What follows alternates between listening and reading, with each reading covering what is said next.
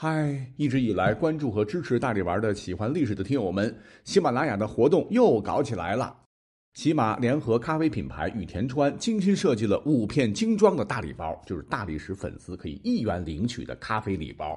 换言之呢，一元包邮获得价值几十元的咖啡产品不说，还能获得值得珍藏的喜马拉雅的一份心意。希望大家听到节目之后呢，赶紧点击节目进度条附近的小黄车来购买。本来呢只有两百份，被我硬凹了四百份，一共六百份。但是呢，前三百份有专属的有声明信片可以收藏，希望大家手指头快快点起来啊！如果进去了发现产品没有了，对不起，就证明领完了啊，只能等下次活动再说了。好，一起来听今天的节目。大家好，我是大力丸，Bigger，翻译为逼格，来自于网络。呃，好像很接地气，但确实有点粗俗啊。根据百度搜索的正规词条，所谓的 “bigger” 就是装十三的这种档次。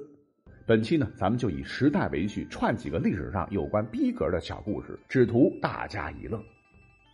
咱们呢，先把时间跳到公元前六百八十四年，这一年是春秋时期，齐桓公和在位的鲁庄公打过一次著名的战役，叫做长勺之战。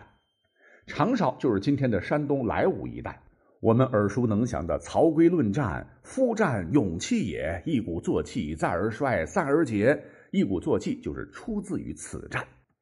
话说大战前，齐国全国正在进行一次春季的吟奔活动，吟就是淫荡的淫，奔就是奔跑的奔。所谓吟奔，就是没有父母之命，媒妁之言，未婚男女之间情歌对唱，你侬我侬，就可私定终身。当时在位的这个齐桓公啊，就非常好奇民间的这个淫奔，也想自个儿去淫荡一下。虽贵为国君，也跑到小树林去参加这个淫奔活动。当时通讯不发达，怀春的少女们不知道大王长啥样，觉得这个公子啊还是蛮帅的，就冲他唱情歌来调情。可是呢，这个齐桓公没有把握住机会啊，自个儿五音不全，也不知道唱什么，怎么唱。当时呢，就呆呆的站在原地，干着急。那些少女们一看啊，这样子长得白白嫩嫩，怎么唱歌就全当耳边风，不解风情呢？就笑骂他是木牛蠢驴，这让齐桓公是很不开心。但毕竟美女太多嘛，是连夜练习对唱，第二天又抖擞精神，呃，觉得练个艳应该没什么问题了，又来了。可这一次呢，他遇到的对手。这个对手呢，就是一个美男子，是扮作自个的仇人鲁庄公在歌唱跳舞，唱的乃是《诗经》中《齐风》里的一篇，讲的呢乃是齐襄公兄妹乱伦的故事。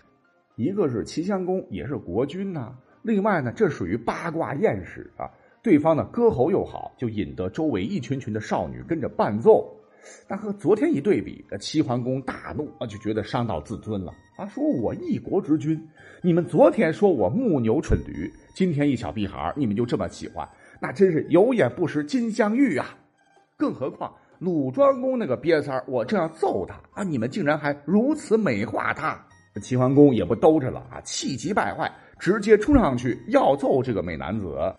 结果呢，人家当然不愿意被你揍了。反而是他被美男子和少女围攻，差点酿成了围殴血案。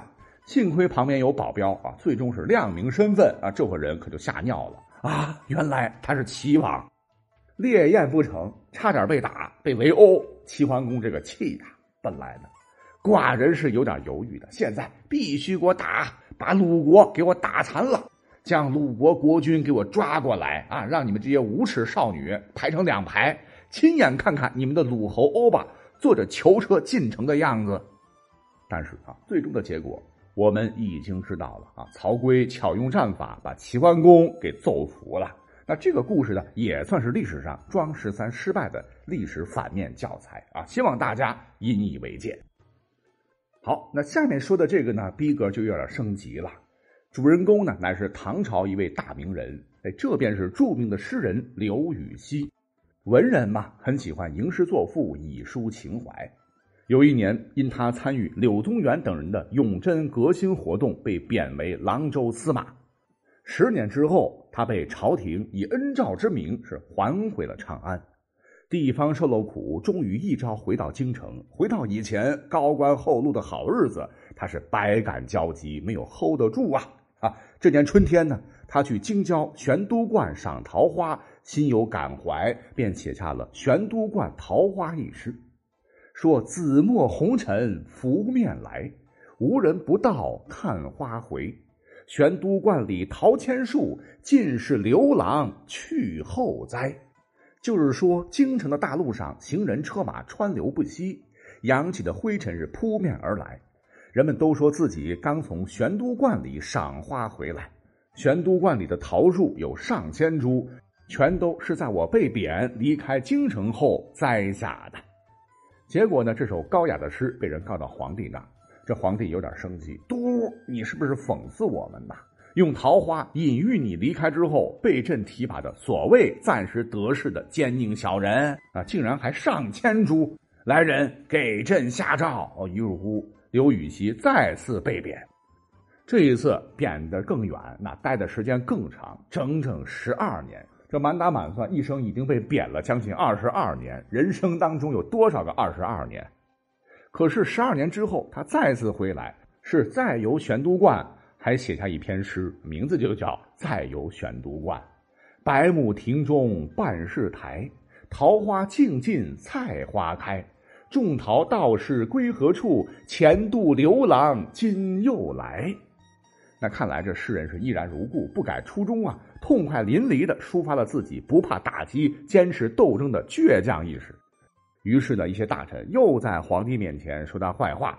直接把皇帝给气笑了啊！把你召回京城，不计前嫌，你又写诗这样骂我是吧？啊，所以呢，他这次又被皇帝贬到外地做刺史了。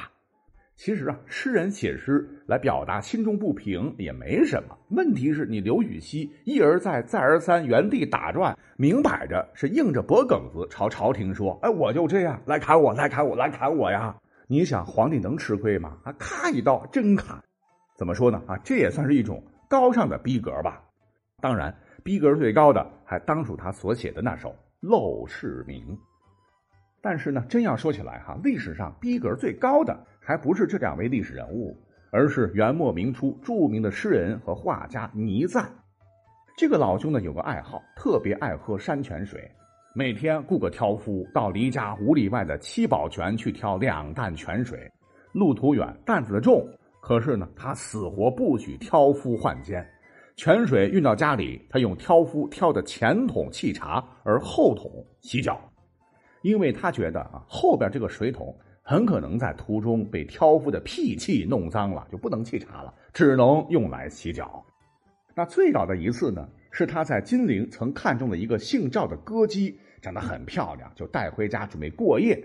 可是呢，又怕她不干净，让歌姬洗澡。并吩咐要彻底洗净，洗完之后开始严格检查，从头摸到脚，一边摸还一边闻啊，还是觉得不干净，要他再洗洗。洗好之后呢，是又摸又闻，还是觉得不干净，那让他再洗。就这样啊，洗来洗去，洗来洗去，天都亮了，这个事儿也没干成，只好作罢。哈，为了逼格，苦了自个儿，哎。